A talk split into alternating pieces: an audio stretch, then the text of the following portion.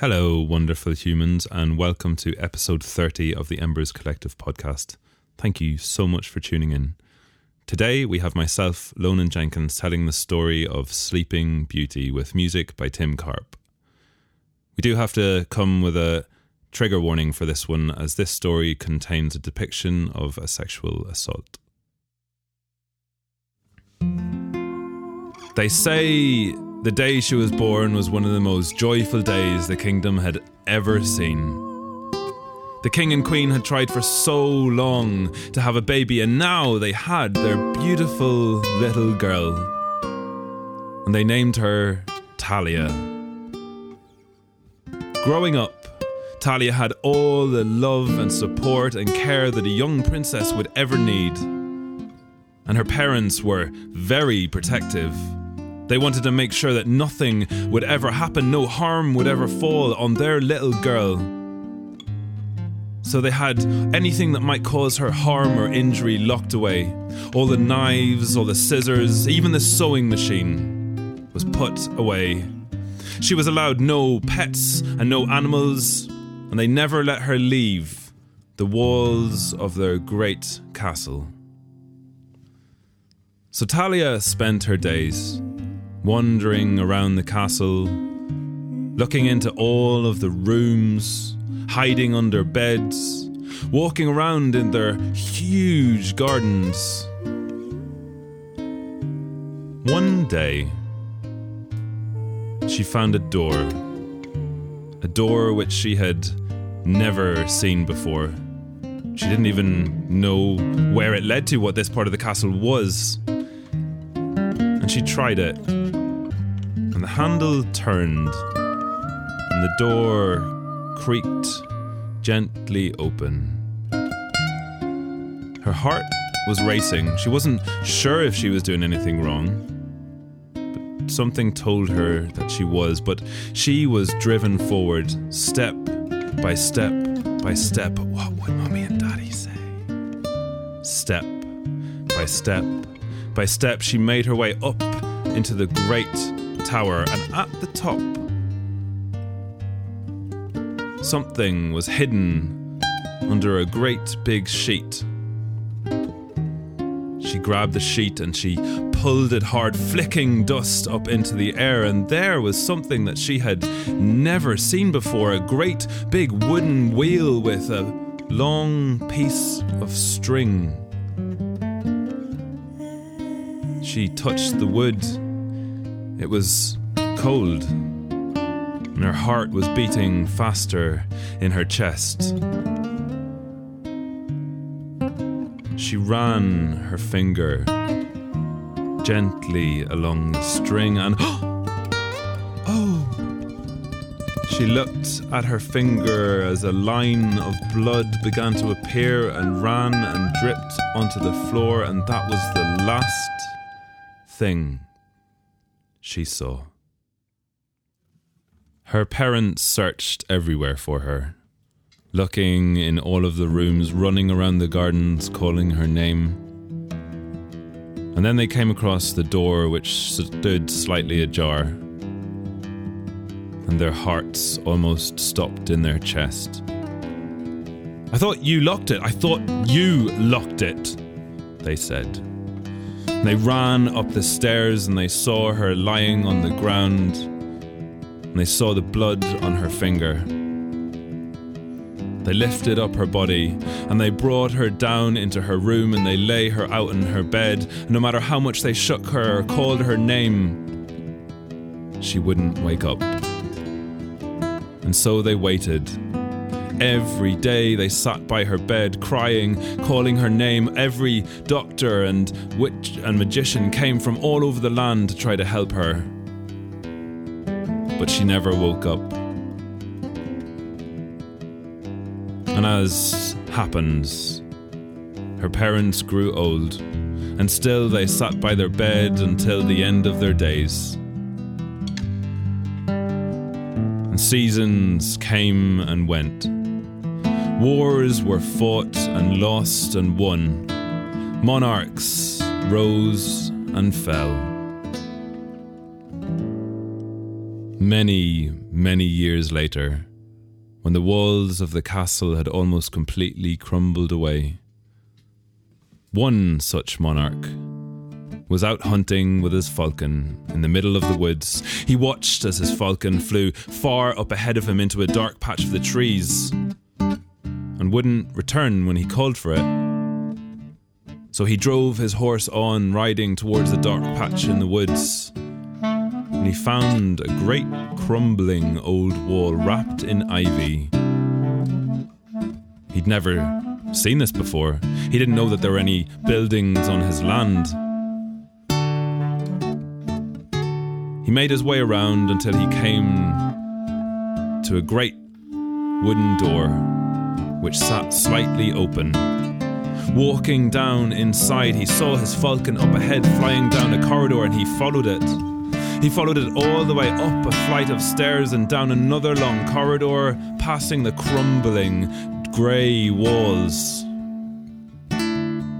It was dark and damp in there. The walls had long been overtaken by the plants and the ivy. The trees had kicked and punched their way through. And he came to a door which was shut. He turned the handle and with his shoulder shoved the door open. And to his surprise, he was in a room that looked like it had just been decorated the day before. Pink walls, plush carpets, and deep purple curtains, and the walls were not crumbling and dusty like they were out in the rest of the castle. And on the bed lay a sleeping beauty. He looked at her soft skin, her beautiful hair, and he fell in love with her. He made his way over to the bed and he called gently into her ear, Wake up! Wake up! He shook her shoulders, but there was no response. So he kissed her, first on the cheek and then on the lips, but she didn't wake up. So then he made love to her. Or at least, that's what he told himself he was doing. And that's what he told himself he was doing again and again when he returned, time and time again, to make love to her. Where are you going, my husband? his wife would ask. Hunting, he would tell her. But he never seemed to come home with anything. The Queen began to grow suspicious, and she was asking her husband all sorts of questions, so he decided that he would bring his love affair to an end. But he would go see his sleeping beauty one last time. So he made his way out to that dark patch in the forest where the building stood, not knowing that this time he was being followed. The Queen watched her husband walk into those crumbling walls and she followed him down the corridor and she followed him silently up the steps. She watched as he went into the room and she heard him with her. And she stood in the darkness as she watched him leave. She made her way into the room and saw the young girl lying on the bed. A rage burned in her chest and she thought about all the things that she would do and say to her. She ran over and shook her shoulders. She screamed and shouted in her ears. She slapped her around the face harder than she probably needed to. But the young girl didn't wake up. And the Queen's stomach turned. She realized what her husband had done and that knot in her stomach grew even tighter when she saw that the young girl was pregnant. The queen raced back to the castle and she sent a nurse out into that patch in the woods to that crumbling, decaying old building, and she told the nurse to tell no one. But that nurse was to look after her, take care of her, and when the babies were born, she was to look after them too.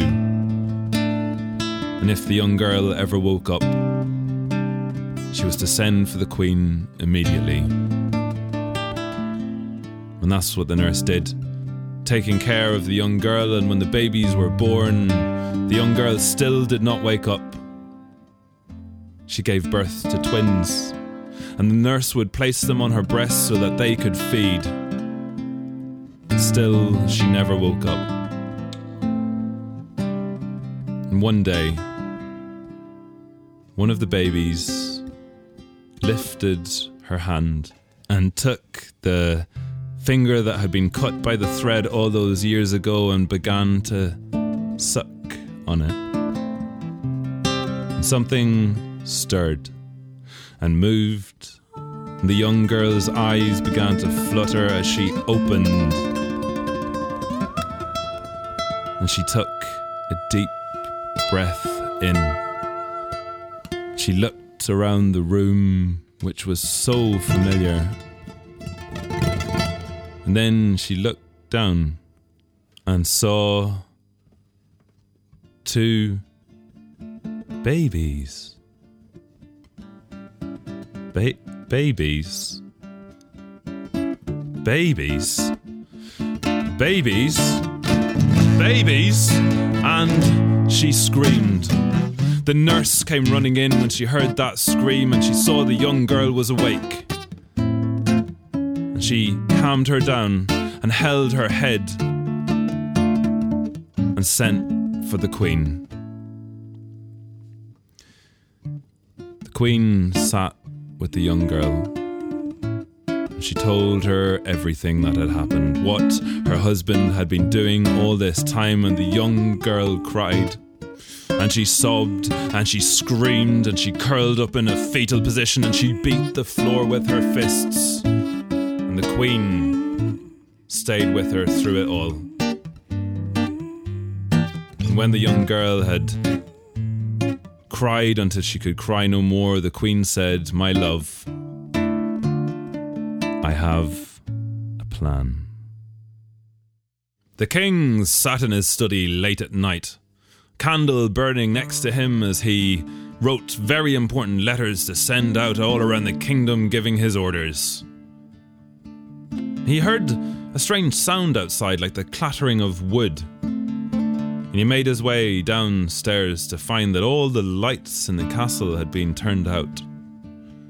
And in the middle of the courtyard was a huge pile of wood. And around that huge pile of wood stood the women of the kingdom with flaming torches in their hands. And in the middle of them all stood his wife, her face lit by the torchlight. My queen, he said, what is the meaning of all of this? Ah, my lord. Tell me, what would you do, so wise and just, if someone crept into our house in the middle of the night while we slept and took something that wasn't theirs? Well, in that case, they would be a thief, and and I would cut off their hands. Very well, my lord, so wise and just. And what would you do if that person did so repeatedly, again and again, broke into our house and took something that wasn't theirs? Well, well, well, in that case, they, they didn't learn their lesson the first time. I, I would sentence them to death. Very well, my lord. So wise and just. You see, I was out riding the other day and I found a young girl living on our land, stealing from us.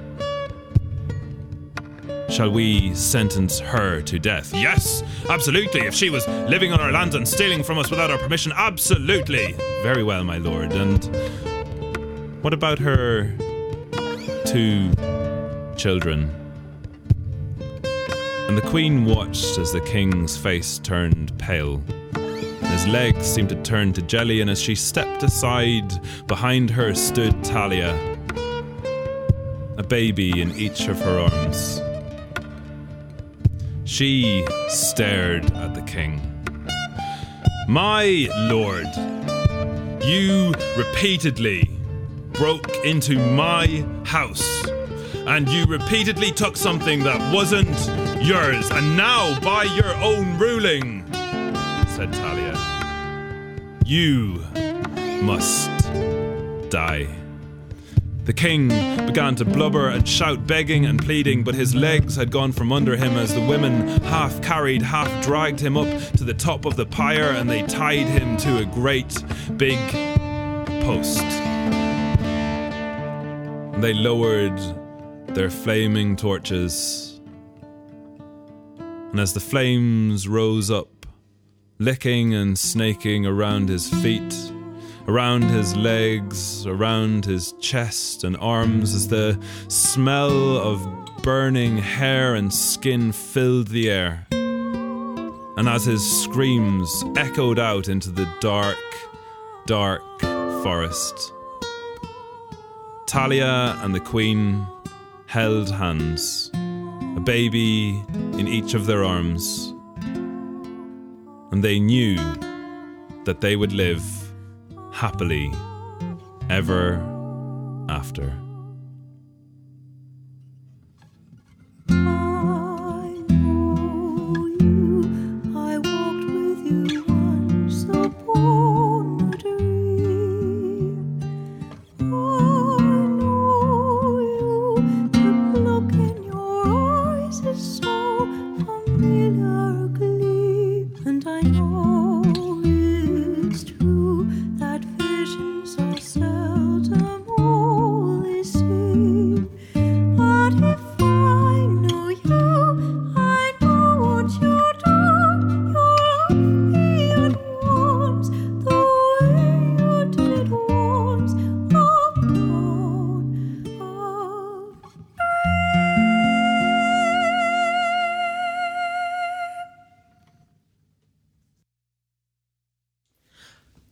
Everybody.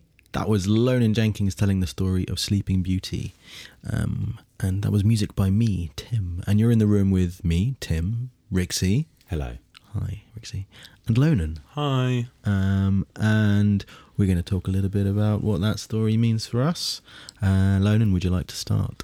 Yeah, absolutely. I mean, uh, there's, there's, I feel like there's so much to talk about with this story, and and it, um, it's kind of the last story I think that I that I worked on and put together. The last news story I've done um, for a little while, and it it it took a lot of work, um, and I felt a quite a big responsibility with it actually. Um, I can't remember what night. I think we did it for our fucked up fairy tales night first, and um, it's got a lot of weight to it for a number of different reasons. For, in my opinion, um, there's you know because there's so there's so many different versions of it. Um, that there's sort of the there's these really old um, versions of it. There's an Italian version. I think the Grimm's brothers recorded a version as well.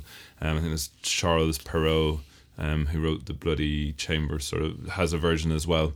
And in the very old, one of the very old versions, the sort of traditional version, the the I think one of the first versions, um, there's this whole there's this whole thing where he he he actually he does have sex with her while she's asleep. He rapes her while she's asleep, and she gets pregnant. And in that version, when she wakes up, um, it's seen as a really positive thing that she has been impregnated by a king, um, even though she was raped. And the story ends with this line that's something like, Those who have fortune in life are fortunate even when they're asleep. So there's this idea that she was so lucky that she was even lucky enough for a king to want to have sex with her while she was asleep. Um, and and so she has these two children, and and there's there's a really there's, there's a there's a version I think that maybe the same version where they then go back to the queen, and the queen obviously gets really angry, and they, I think the queen pretends to bake the children in a pie and feed them to the king and his new woman, his new love. Um, and she pretends like she does, but the king then gets so angry. I think he kills the queen, and then they find out that the kids actually weren't dead. That the baker didn't want to kill them, so the baker hid them away and baked a pie with just meat in it. And then the kids are back and reunited with their mom and their dad, and it's this happy ending. So the the evil character was seen as the queen. Yeah, because she wanted to stand away, stand in the way between the king and Yeah. his new love, Yeah. who Yeah. who seemingly loves him as soon as she wakes up. as soon as she wakes up. Yeah. exactly. Because he's a king. because he's a king. Contextually, though, when was this? Like back in the It- day, It's a long, yeah, yeah, yeah. It's a long like, time ago. I can't remember the exact lives year, were but so shit and miserable that the best thing that could happen to you would be to be raped by a king while you while you slept. Like that's literally what you're holding out for. Imagine how grim your existence must have been, where that was that was considered great. absolutely, and, and and it does come from a time and a place where things were different. But it, from me, it has a very, very, very um, strong resonance with the the sort of modern day. Um, stuff where men in positions of power feel that they are entitled to do whatever the fuck they want um, and that nobody can stop them. You know, Harvey Weinstein, all these cases of these really powerful men in positions of power and abusing it. Prince and Andrew. Prince Andrew, and, and women, it being ex- expected that women just accept it and and don't question it because he's a powerful man. And that that you know, although that story was written a long time ago, the same the same shit's happening now. You know, I don't I don't see any real difference. It's like oh. But you should be lucky enough to right, get yeah. a position, you know, get a job with Harvey Weinstein, for example, which Mm. which definitely was something that happened. So um, for me, it has such a strong resonance. So then you have the Disney version, which is obviously a lot more sanitized and a lot more romantic and beautiful. And he wakes her up with a kiss, and you know, but even then, does she consent to that kiss? Um, but you know, he does wake her up, and they they fall in love, and it's just that. And but it's you know, Disney Disney often took these sort of dark stories and, and rewrote them to be more palatable for for modern audiences. But there's something I feel there's something quite um, in a di- completely different way, but something a bit sinister about the Disney versions. And a common theme in those old Disney films is that women are just uh, these these sort of weak um, things that should just wait around for a man to come and rescue them and pull them out of their shit existence and and you know give them the lives that they wanted. And it's that idea of waiting for your Prince Charming to come and rescue you and save you instead of just fucking doing yourself. And obviously, modern day Disney films have, have taken a lot of that on board and changed. You know, um, like Moana's a great one, or um, you know. But then, but then you, yeah, and Frozen. But then you look at, you know, Disney. It took Disney a really long time to do that, and um, you know, you look at. I, I watched Princess Mononoke, the Studio Ghibli film, the other day, and, and it was made in 1998, and that has this like powerful nature woman Yeah. kicking ass and saving the planet and fighting against these people who are trying to take resources. She never wants a man to help her. Um, And, what I like about those, it's it's not even like, oh, look at us, we're doing really good. It just is. Yeah. It just is the story, um, and that's that's where I think Hollywood can get quite annoying with it, with the Hollywood films, where it's like they're doing these things, but actually, Hollywood is in itself quite an insidiously evil institution. yeah, I know that like you can't really look at it as one thing, but what goes on there, the way things are done, and it's kind of like, is there a shallowness to it? Do they actually mean it, or are they like, oh, we better do this? But then is that not a good thing? I don't know. It's really it's, it's the same with that um, Gillette advert. Do you remember that Gillette advert where it was like, men be nice to each other? Actually, they completely pulled that. did they? Yeah, Why? Because they got so many complaints from it. sales went down. Oh my so God. They, so they did a new. so they did a new ad. This is why the world's broken. why Donald Trump is president, Boris Johnson's prime minister. Sorry if no, I'm not actually sorry. That's I'm not going to apologize for that. Um, It's interesting though, isn't it?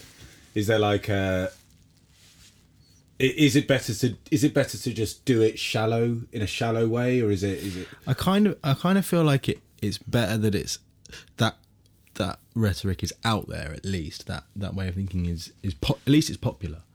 At least Disney and Hollywood are looking at it and going, okay, women are also important. Um, so we better make. At least that's the attitude. Yeah. Rather than, yeah, it's it's still terrible if it's if it's fake. I think it's also- just a lie. But but if kids are watching it and then and then kids are, are feeling more like the the positive Yeah. aspects of those things, then I think that is a positive thing. Yeah, and I and I think that's how things will change. Like the kids watching those films don't know that it's insincere or fake or or that Hollywood is this horrible entity. The kids watching those films just see those messages, Yeah. and that's where the change is going to happen.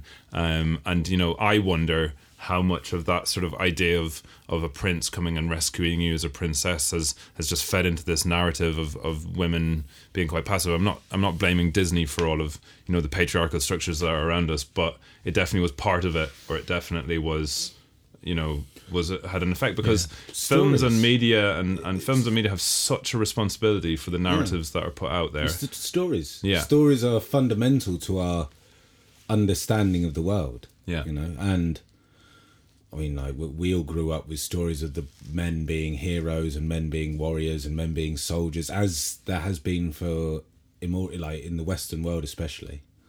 Um, and you know, you know, so it goes both ways, and and you just get these subli- sublimable. Subliminal, subliminal, Subliminal. sub, like these. You just get these messages through osmosis Yeah. of oh i'm a man and therefore i have to bottle down my feelings Yeah. and i have to save everyone and i have to do this and that and um i'm a i'm a woman therefore i'm a princess and i'm going to hopefully have a fairy tale ending where i will get a king will maybe fall in love with me and my life will become better forever While I'm asleep. while I'm asleep. And uh, yeah, and you just these little things slowly by os- osmosis just really seep into your your psyche because they're the stories that we tell ourselves, the stories that we tell each other. Yeah.